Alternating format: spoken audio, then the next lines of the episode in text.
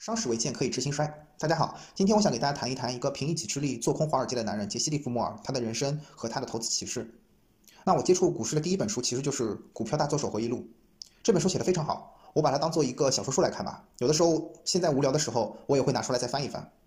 后来我又读了他的那本《股票大作手操盘术》，可以说利弗莫尔算是我股票投资的一个启蒙人。熟悉我频道的小伙伴可能都知道，我是一个价值投资者，并不推崇技术分析，而杰西·利弗莫尔就是一个典型的技术分析者。那么我为什么那么喜欢他呢？一方面，股票大作手回忆录的这个偶像滤镜还在；另外一方面，他的有些投资经验，其实不管是不是价值投资者还是技术分析派，都可以好好学习。那接下来我想花几期的时间来谈谈杰西·利弗莫尔的投资经历和投资启示。首先，我先简单的梳理一下他的人生经历吧。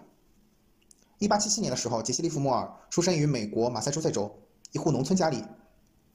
十四岁那一年，他开始在波士顿的一家经纪商做抄写员。那什么是抄写员呢？因为当时这个美国股市并没有电子报价板，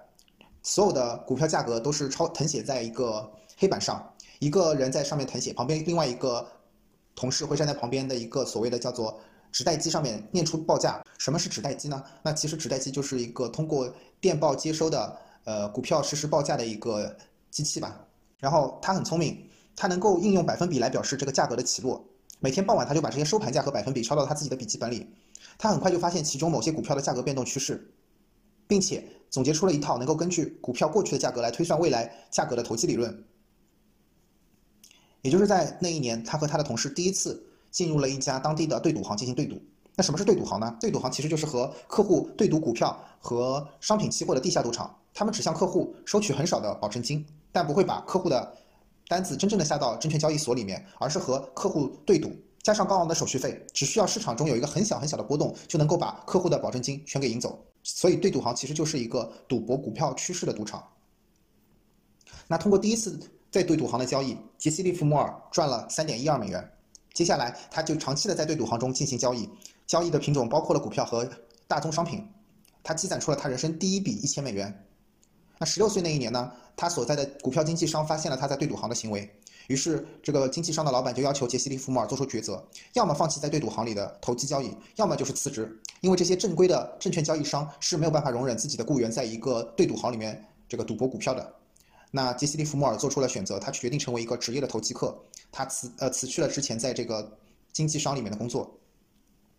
接下来的几年，杰西·利弗莫尔一直在对赌行里面进行交易，他积攒出了他人生的第一笔一一万美元。但是很快，也因为他之前的。赢了太多，直接导致了对赌行不愿意与他做生意。从此，杰西·利弗莫尔不得不转战纽约，在通过正规的证券经纪商在纽约证券交易所里面进行交易。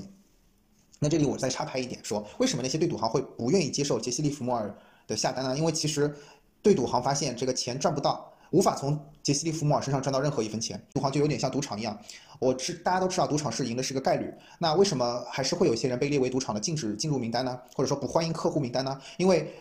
有些人，比如说像会二十一点会算牌的那些人，他们的胜率就超过了赌场，所以赌场在这种情况下必输，所以赌场就禁止他们进入。那其实美国之前有一个判例，讲的是一个被禁止进入赌场的一个算牌客吧，就是起诉了这家赌场，说你不能禁止我在你们赌场进行消费，你这是歧视。那最后法院是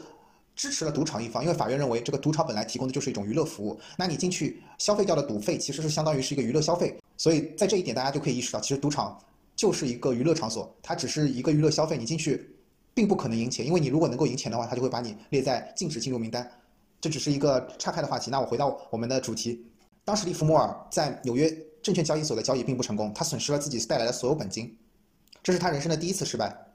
他总结的原因就在于这个证券交易所的交易指令执行的总是滞后于他习惯的那种方式。他之前在对赌行里面进行交易的时候，他就直接可以面对面向着小伙计说我要下单多少钱多少钱。但是如果他在纽约证券交易所进行交易的话，必须得通过合法的股票经纪商。然后当时呢，由于通讯工具比较落后，下单到这个证券交易所有很长的时间差，直接导致了他这种方式不习惯，所以他亏了很多钱。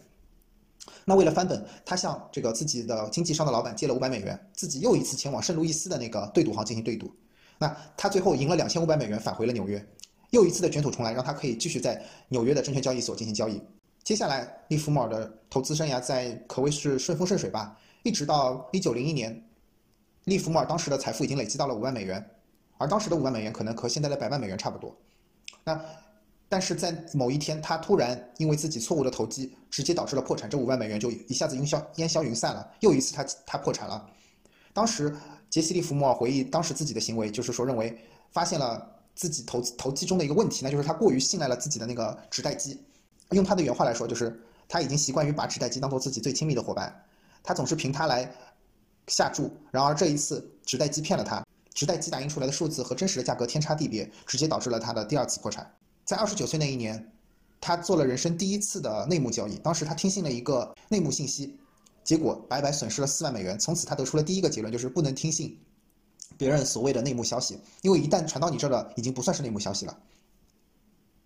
一九零七年的时候，杰西·利弗莫尔挣得了他人生第一个一百万美元。那一次他是做空股市，然后那一次正好是一九零七年美国股票大崩盘，于是他又一次的获得了成功。也是在一九零七年，杰西·利弗莫尔当时在面对期货逼空时做了一个漂亮的防御战。我想在这里跟大家着重说一下。他当时呢，在小麦和玉米期货上分别卖空了一千万普尔，然后小麦后来很顺利的平仓，然后获获利颇丰。但是玉米呢，遭到了当时芝加哥期货交易所的大庄家的那个逼空。什么是逼空呢？如果有兴趣的朋友可以回听我上一期的节目，我有具体的讲，这里就不再解释了。那当时这个杰夫杰西利弗莫尔在玉米上的头寸遭到了这个庄家的逼空，如果他简单的买入平仓的话，那很有可能会造成他自己严重的损失，甚至有可能会破产。为了避免这一点，当时杰西·利弗摩尔想到了一个声东击西的方法，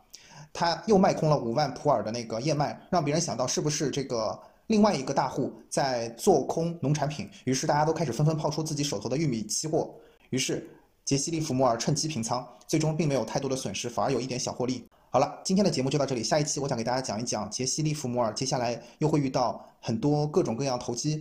路上的困难，以及各种内幕交易的诱惑，最后他是如何选择的呢？希望大家能够继续收听，然后如果大家喜欢我们的节目的话，请大家多多订阅、分享、点赞，然后评论，谢谢大家，再见。